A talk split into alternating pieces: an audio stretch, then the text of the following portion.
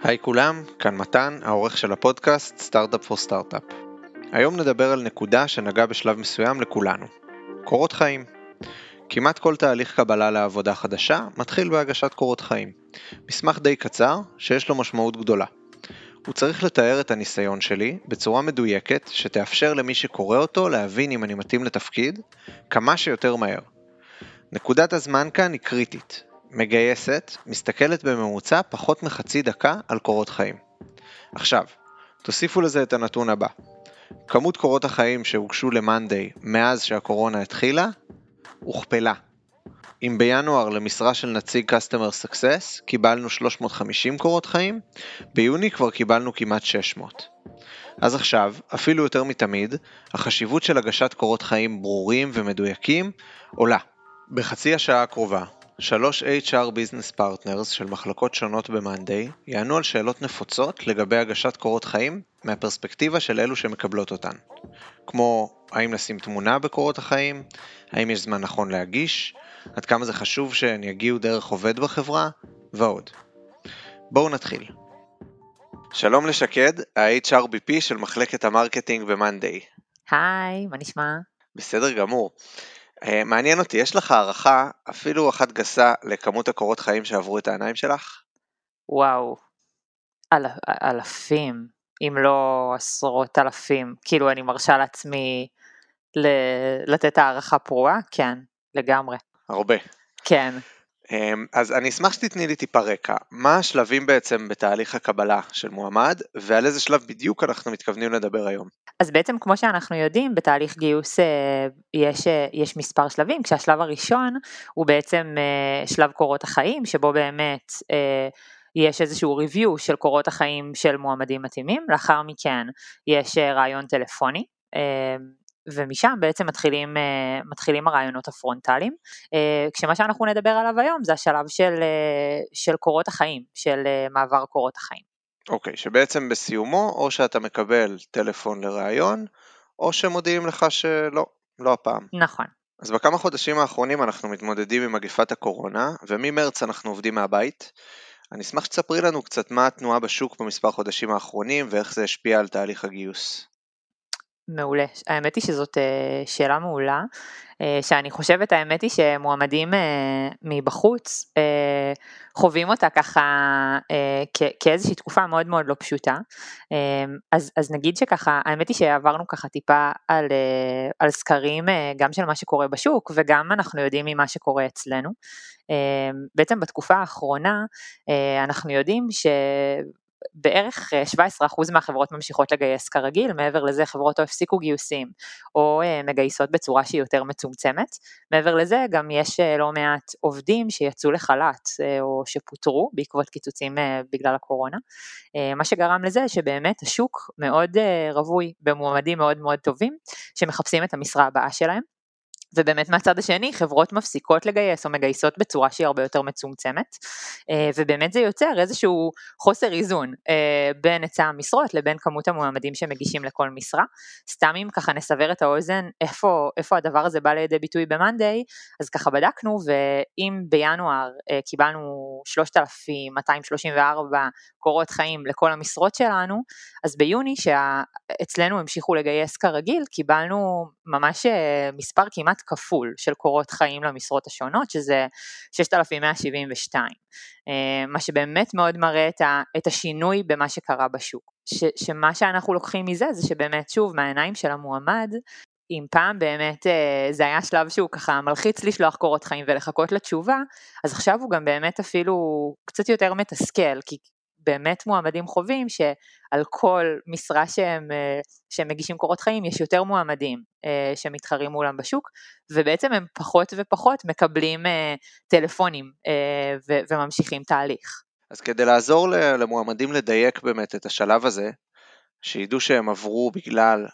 או לא עברו בגלל התאמה או חוסר התאמה ולא בגלל איזה טעות טכנית בקורות חיים, אני אשמח שתספרי לי מהעיניים שלכן, המגייסות, איך קורות חיים טובים נראים. אה, אז האמת היא שבשביל להבין את זה אני חושבת שמאוד חשוב אה, להבין את הקונטקסט. שלב של סינון קורות חיים הוא שלב שבו באמת כמו שאמרנו מתקבלים הרבה מאוד קורות חיים ובעצם מסננים אותם מאוד מהר אם זה מגייס או מנהל מגייס אה, ככה שבעצם בממוצע קורות חיים של כל מועמד שמגיש מועמדות נצפים בערך 15 שניות עד שמתקבלת החלטה. ובשביל, אה, ו, ובעצם מתוך זה, מה שאנחנו מבינים זה שמאוד מאוד חשוב שקורות חיים אה, ש, שאנחנו מגישים יהיו מאוד תמציתיים ומאוד ברורים. אה, ואם ניתן ככה את, אה, את כלל האצבע הבאמת כללי יחסית, הוא שאנחנו פשוט צריכים לראות שקורות החיים שלנו מספרים סיפור ברור מאוד, שבמעבר מאוד מהיר אנחנו יודעים להגיד מה המועמד עשה או לא עשה, ו, ובאמת איך, אה, איך קורות החיים שלו הופכים להיות רלוונטיים או לא רלוונטיים לתפקיד. אמ, אני חושבת שזה ממש הדבר המשמעותי שבהכנה שלנו את קורות החיים אנחנו צריכים להבין, להיות תמציתיים, לספר איזשהו סיפור ולהבין באמת מה העיקר ומה הטפל להגשת המשרה, אה, להגשת הקורות החיים למשרה הספציפית שאליה אנחנו מגישים. אני כן אולי אפילו אוסיף ש, שלכן זה אומר ש... אין קורות חיים שהם בהכרח טובים. כלומר, יש קורות חיים שהם מתאימים או לא מתאימים למשרה. מה שחשוב לדעת זה האם המנהל המגייס או המגייס הבין את זה ברגע ש... שהוא קרא את קורות החיים שלנו. כלומר, אנחנו נצטרך לדייק את קורות החיים שלנו ככה שהם יהיו מספיק ברורים במעבר שהוא, שהוא מהיר אה, על השלב הזה. מעולה, תודה רבה שקד. תודה לכם. אז עם הקווים הכלליים האלו בראש, נעבור עכשיו לנוי גורביץ', ה-HRBP של מחלקת ה product שלנו, שבשנתיים האחרונות עסקה בגיוס למחלקות ה consulting, partners ו product ב Monday. היי נוי. היי כולם. אה, נוי, אספנו מהמגייסות שלנו, כמו שאת יודעת, שאלות נפוצות, שהן מקבלות מחברים, מכרים, משפחה, לגבי כתיבת קורות חיים. מה נכון, מה לא נכון, מה כדאי, מה לא כדאי. אז אני אייצג את המועמדים שלנו, ונעבור שאלה-שאלה. סבבה? אני מוכנה. אה, רק חשוב לי להדגיש לפני, אה, שאני אתן אה, קווים מנחים שנכונים לניסיון שלנו ב-Monday. תמיד יש יוצא דופן ואין משהו שהוא טוב או לא טוב, אבל מה שאני אגיד זה דברים שלמדנו מהניסיון שלנו כ-HR ב-Monday. אז שאלה ראשונה, האם לכתוב את הקורות חיים שלי בעברית או באנגלית? אה, אז אני חושבת שעדיף באנגלית, במיוחד אם אתם מגישים למאנדיי. אה, הסיבה זה בגלל שאנחנו עובדים בסביבה שהיא מאוד גלובלית, אה, גם הישיבות, גם התקשורת בארגון, הכל הכל באנגלית. גם יש שיחות מסדרון שבאנגלית עם אנשים שמדברים אפילו רק אנגלית ולא מדברים עברית בכלל. אה, אז אני חושבת שכשכותבים אה, קורות חיים באנגלית זה נותן עוד איזושהי אינדיקציה של אה, התאמה לעבודה. אני אוסיף שגם אם כותבים בעברית זה גם בסדר, אנחנו ממש לא נפסול על זה, אבל אני כן חושבת שאנגלית תיתן איזושהי אינדיקציה ככה יותר טובה קצת על ידע בשפה. השאלה הבאה היא קצת גדולה, זה משהו שגם אני הסתבכתי איתו מאוד. מה הסדר הנכון של קורות חיים? מה לשים קודם? השכלה, תעסוקה, אה, והאם תמיד להתחיל מההווה וללכת אחורה, או דווקא להתחיל מהעבר וללכת קדימה? אה, אחלה, אז קודם כל אני אתחיל מזה שתמיד תמיד להתחיל מההווה אה, ואז ללכת אחורה. מה שצריך להיות למעלה זה החלק של היום, של 2020. ואז אנחנו יורדים במורד הקורות חיים עם כל העבודות שעשינו לפני. מבחינת השכלה או תעסוקה, אמ, זה מאוד תלוי במצב שאנחנו נמצאים בו בקריירה. אה, אם אנחנו בתחילת הקריירה, הייתי כן אה, מציעה לשים את ההשכלה למעלה, אה, כי ככה בתחילת הקריירה אחרי תואר בעיקר, אנחנו, זה, זה הניסיון המשמעותי שיש לנו כדי להתחיל בעצם לחפש את העבודה הראשונה שלנו. אם אנחנו בסיטואציה בקריירה שאנחנו כבר ככה יותר מנוסים, עם מספר יותר גדול של תפקידים, אז הייתי מציעה להתמקד קודם כל ב... התפקיד הנוכחי, אה, וכמובן לכתוב את ההשכלה פשוט אה, בתחתית העמוד. עדיין צריכה להופיע. ככה זה נותן אה, איזושהי תמונה למגייסת שקוראת את הקורות חיים, איזושהי תמונה יותר ברורה של איפה אני עומד היום, וקצת יותר אינדיקציה כזה על מה השלב שלי בקריירה. ומה לגבי טייטלים? האם אני צריך לפרט קצת מעבר לשם של התפקיד שעשיתי? אז לגמרי כן, אני חושבת שמאוד חשוב שכותבים את הטייטל, אז לתת איזשהו משפט, שניים, על מה זה, איזשהו תחום אחריות מרכזי, טיפה כדי לכוון. אה, אני אפילו אתן דוגמה, יש תפקידים בתעשייה שה title ים שלהם הם מאוד דומים. אה, למשל אנליסטים, יש product analyst, יש business analyst ועוד ועוד. אז uh, ברגע שכותבים uh, תפקיד מסוים וכותבים מתחת לתפקיד באיזושהי שורה טיפה על התחום אחריות העיקרי, אז זה נותן ישר כזה קונוטציה של איזה תחום זה שייך. אני יכולה לתת עוד דוגמה, למשל מישהו שכותב שהוא VP Sales. אז לפעמים זה נותן לי ישר אינדיקציה, וואו, VP Sales, יכול להיות שהוא ניהל עכשיו איזושהי קבוצה מאוד גדולה, אה, ויכול להיות גם שלא, יכול להיות שהוא היה הראשון באיזשהו סטארט-אפ ועשה שם הכל מהכל וזאת ההגדרה שלו. אה, ששתי האופציות הן בסדר גמור, רק כדי שלי יהיה מושג ואני אבין אה, אם זה מתאים למה שאני מחפשת, אז כשכותבים מתחת הייתי one man show, עשיתי הכל מהכל, אז כשכותבים ניהלתי צוות של עשרה אנשים, זה הופך את זה להרבה יותר ברור כלפי מי שקורא את זה. אז כן הייתי מציעה לתת איזשהו פירוט מצומצת על הטייטל. ומה לגבי לפרט מעבר לשם של חברה, נגיד עבדתי בחברה X, האם כדאי לי לפרט את התחום עיסוק של החברה הזו? אה, אני לגמרי חושבת שכן, אה, אני חושבת שכשאנשים אה, כותבים את שם החברה, לא תמיד כל מגייסת שרואה את הקורות חיים היא מכירה את השם הזה.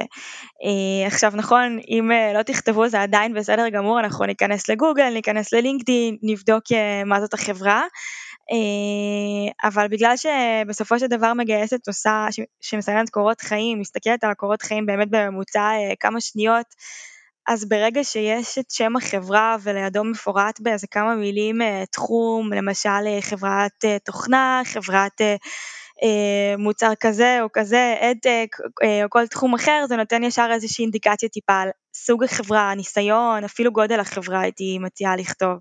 אה, שנבין אם זה סטארט-אפ, אם זה חברה גדולה, אה, כל דבר שיכול בעצם לעזור לנו כמגייסות אה, להבין את התמונה המלאה על הבן אדם, על מה הוא עשה. אז אם אנחנו מדברים על תמונה מלאה, אני צריך לכתוב את כל העבודות שעשיתי לאורך כל ההיסטוריה שלי? ממש הכל?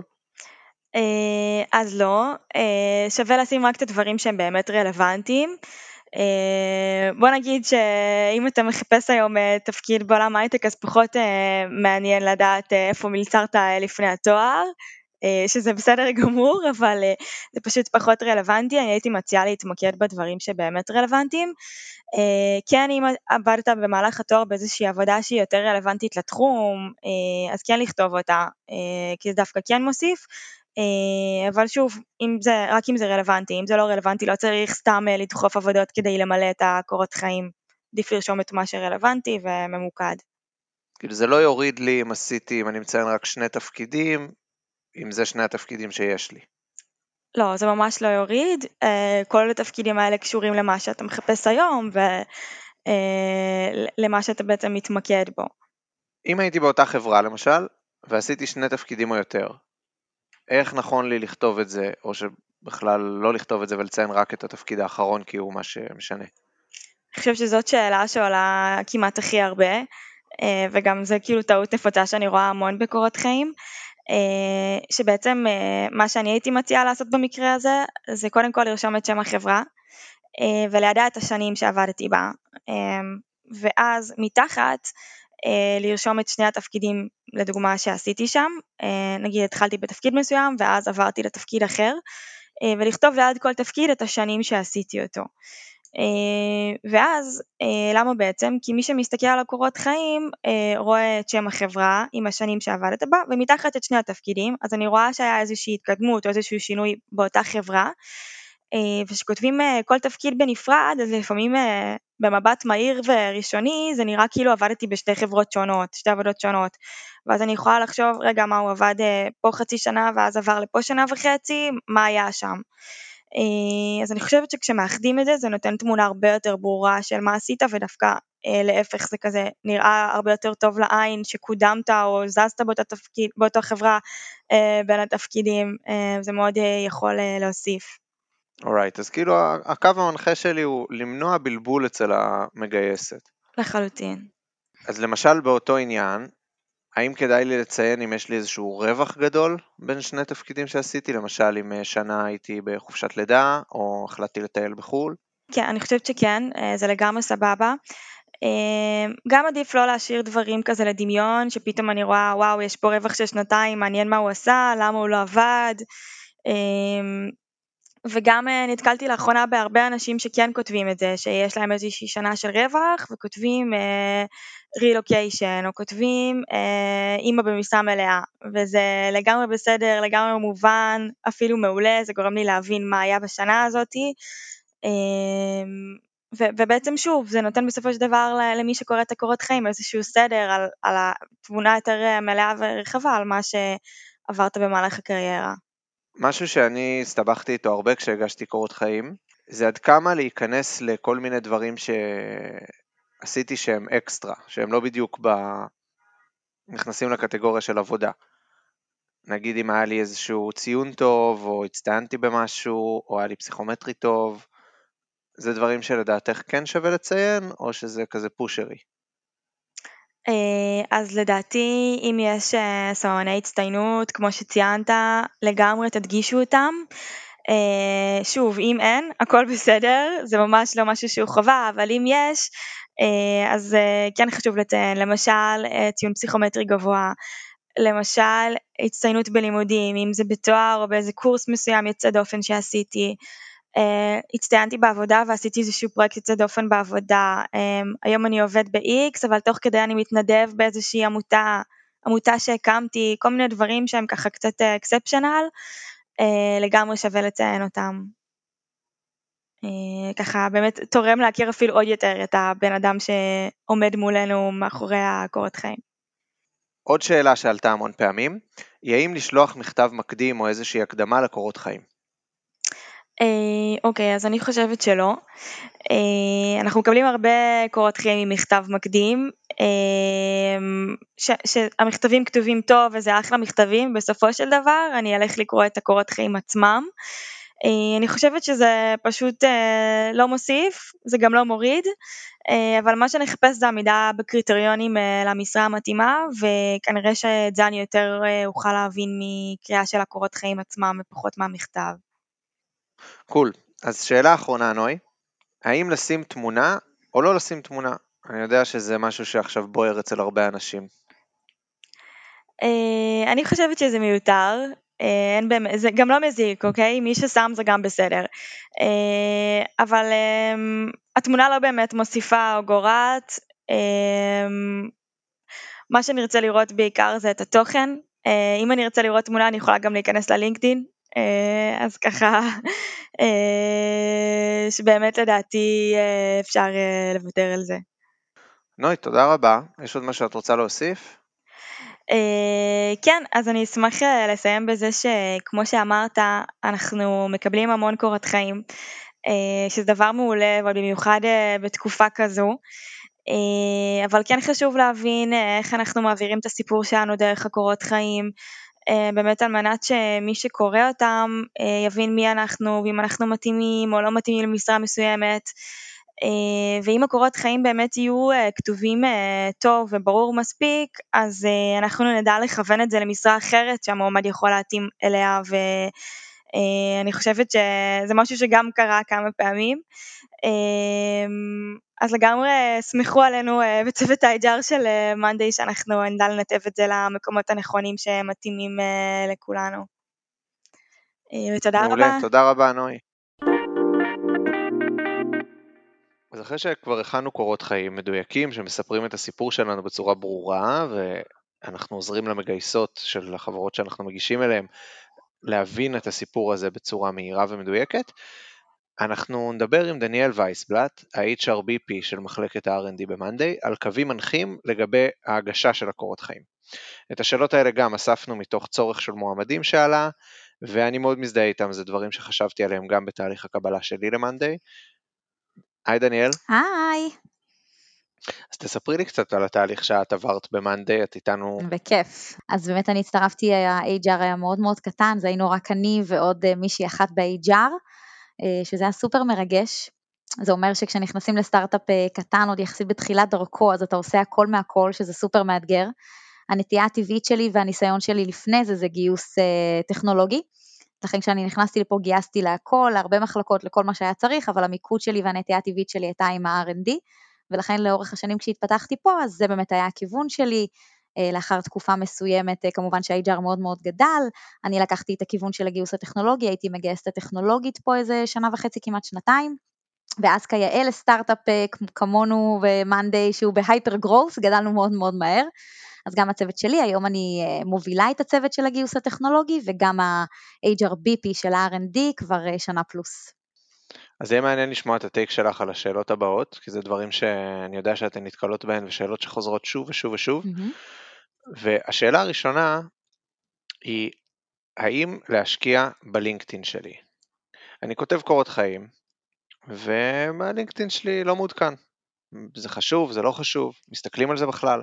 אז uh, לדעתי כן, שווה לעדכן את, ה, את הפרופיל לינקדאין, גם תמיד תזכרו שהלינקדאין הוא כלי גיוסי חזק, זאת אומרת זה כלי שאנחנו משתמשות בו, שאנחנו פונות אליו, גם כשמחפשים, uh, אתה יודע, כמה פרופילים, גם כשמחפשים אקספרטיז ספציפי אז עוד יותר, אז כן שווה לעדכן אותו, אני לא אומרת בואו תעבדו בו עכשיו בצורה כל הזמן כי זה גם לא הגיוני, אבל כן שיהיה איזושהי מסגרת שהיא ברורה, זה לא חייב להיות מפורט כמו בקורות חיים, אבל כן שאם אני אחפש אה, מישהו בפרופיל שלך שאני אדע לפנות או שזה בכלל יעלה לי כמשהו שהוא רלוונטי. מעבר לזה גם לפעמים אנחנו נרצה להבין, נגיד ראינו משהו בקורות חיים, לא ברור לנו, אנחנו רוצים להסתכל על הלינקדאין, פתאום נראה נגיד איזשהו פער שכתוב בין מה שכתוב אה, לקורות חיים ללינקדאין, ואז במקום בוא נגיד להתעסק בלהבין באמת שנכון, אנחנו נתעסק בלעשות עוד מחקר ורגע לסגור את הפערי ההבנה, או שאנחנו גם נתקשר ונשאל אותם. אבל uh, לשאלה אני כן חושבת שכדאי להשקיע בלינקדאין, זה כלי גיוסי חזק, אנחנו משתמשות בו, אז אה, שווה לעדכן אותו מדי פעם. לא צריך לעבוד בשביל זה, אבל כן שווה לעדכן אותו מדי פעם.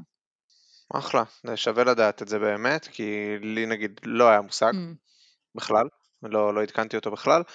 ומה לגבי להגיש קורות חיים לכמה תפקידים שונים? אני יודע שזה משהו שהרבה מאוד אנשים אה, עושים אה, ומתחבטים אם לעשות, אז מה ה take שלכם על זה?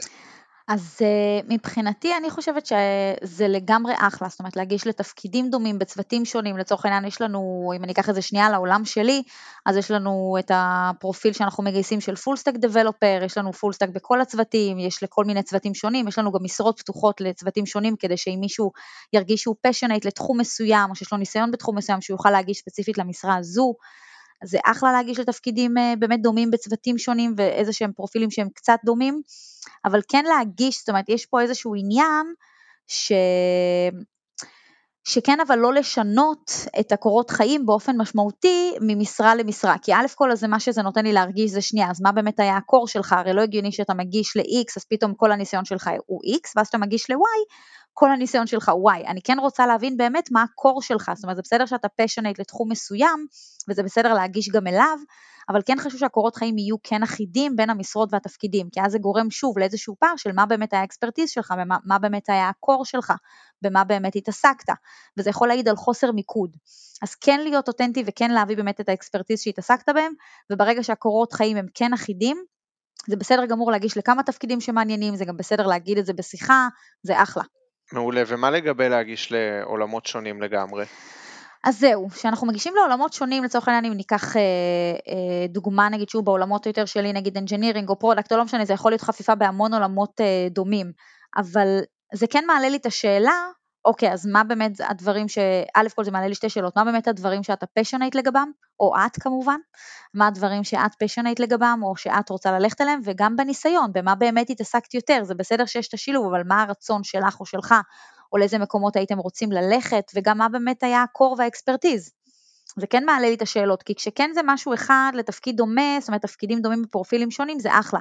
אבל כשאנחנו מדברים על אזורים ועולמות תוכן שונים, זה כן מעלה את השאלה של חוסר מיקוד, מה באמת היה ההתעסקות ומה באמת עיקר הניסיון, ומעבר לזה גם איפה הפשן והמקומות שאתם רוצים להיות בהם. כן, לאן אתה רוצה להתקדם בעצם. בדיוק. אני מניח שהכוונה היא באמת אה, להכניס בן אדם שלא רוצה רק להתנסות במשהו, אלא להתפתח בו, ואז זה קצת בדיוק, בדיוק. יש גם תפקידים שהם מחזקים, לצורך העניין אני רגע באמת אחזור ל engineering ו product, זה משהו שאנחנו גם מאוד אוהבים, כי הרבה מה engineering פה, זאת אומרת כל ה engineering שלנו פה עושים גם product, אבל uh, זה, זה יעלה לי את השאלה של באמת מה המקום שה passion שלך, זאת אומרת לאיפה אתה כן היית רוצה ללכת, וגם באמת במה בעיקר התעסקת, זה פשוט מעלה שאלות של חוסר מיקוד הרבה פעמים. אם אני עכשיו, אני ניגש לעמוד משרה, אני רואה, יש כל מיני קריטריונים, כמה שנים עשית את זה, ומה עשית את זה, ואיזה סוג אה, אה, נקודות אה, באישיות שאנחנו מחפשים לגבי המשרה הזאת.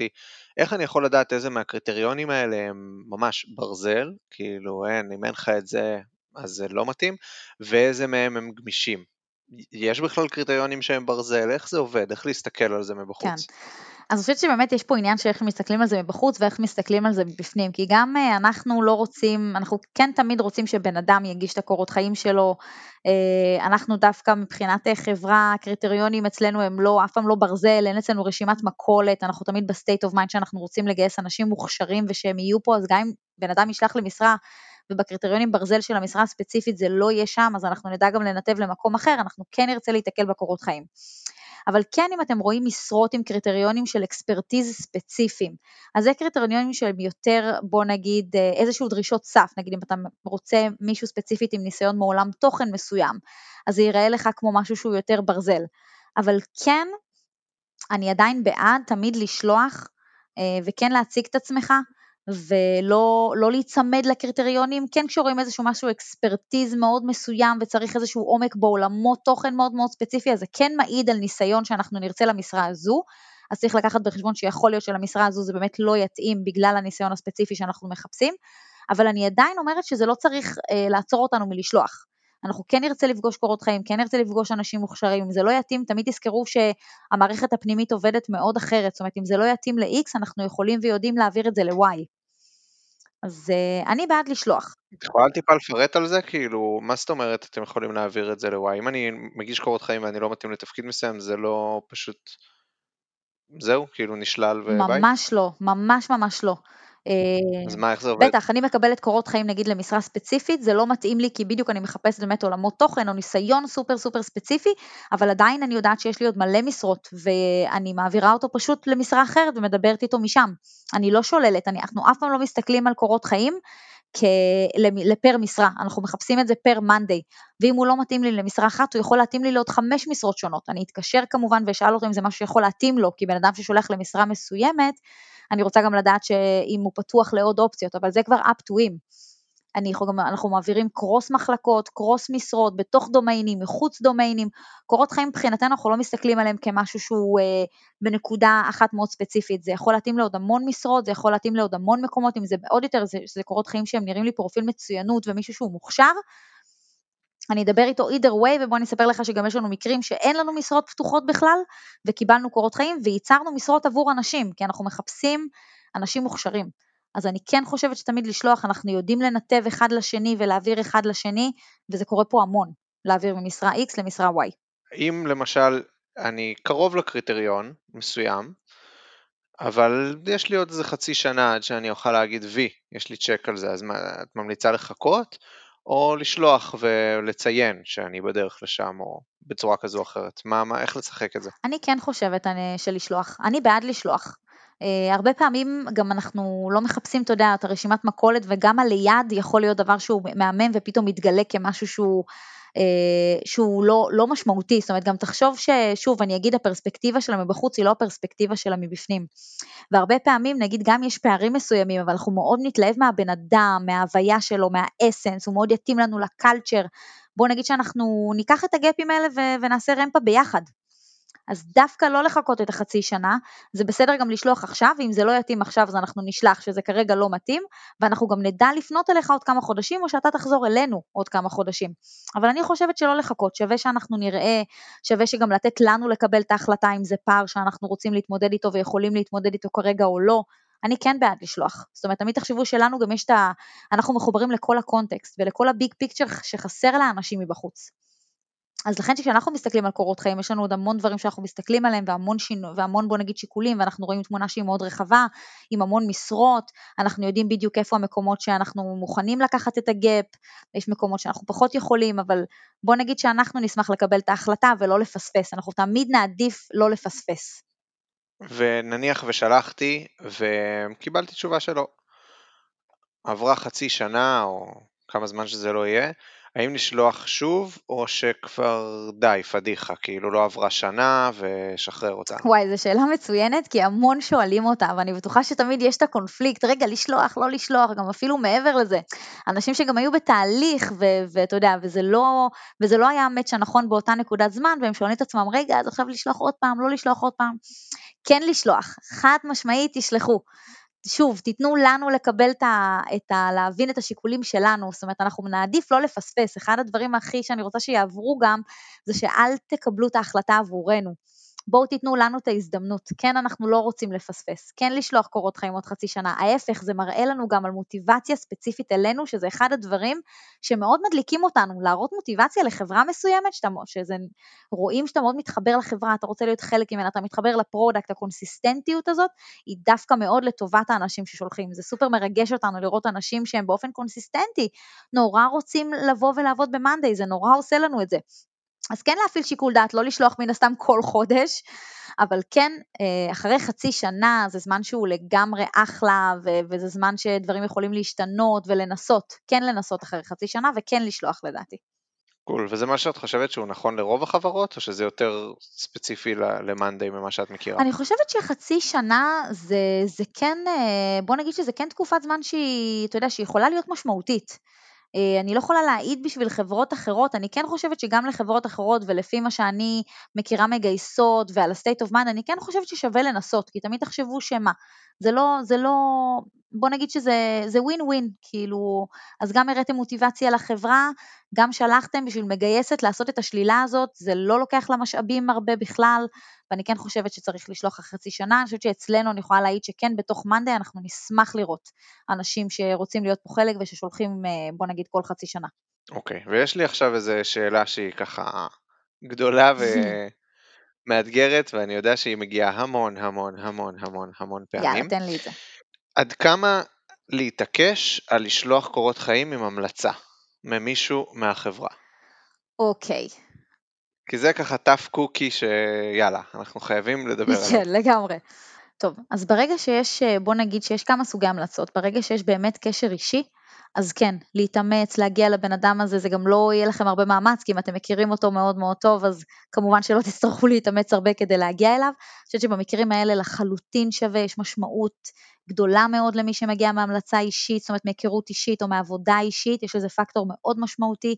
אנחנו מאוד סומכים על האנשים שנמצאים פה ועל השיקול דעת שלהם, לכן ברגע שיש המלצה מהיכרות באמת אה, אישית, זה פקטור מאוד מאוד גדול ואנחנו נתייחס לזה גם כמובן בהתאם.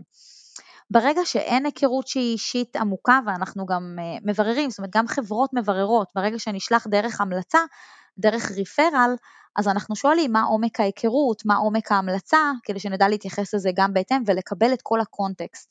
ברגע שאין היכרות שהיא באמת מעמוקה, מעמיקה, סליחה, או מישהו יכול להעיד עליכם באופן אישי, חבל פשוט שתבזבזו את הזמן להגיע לאנשים האלה ועד שתגיעו אליהם ועד שהם ישלחו את הקורות חיים ועד שפה ועד ששם, אז לא להתאמץ, כן, במצבים האלה אז אפשר גם לשלוח דרך ה career page, זה בסדר.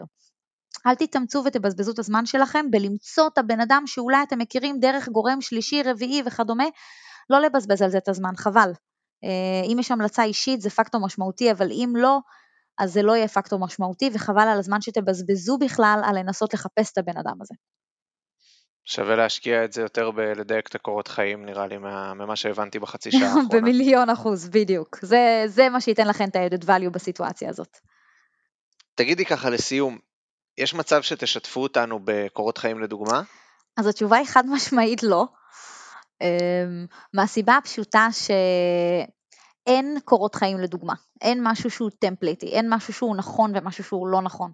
כל עוד אתם מביאים את עצמכם, את הנרטיב שלכם באופן קוהרנטי, את הסיפור שלכם, שכשאני מסתכלת על הקורות חיים, ברור לי מה הסיפור שלכם, אני איתכם, ברור לי מה הנרטיב, זה מדהים. הדבר האחרון שאנחנו נרצה זה שאנשים ייצמדו לאיזה משהו שהוא נכון או לא נכון לעשות, אין דבר כזה.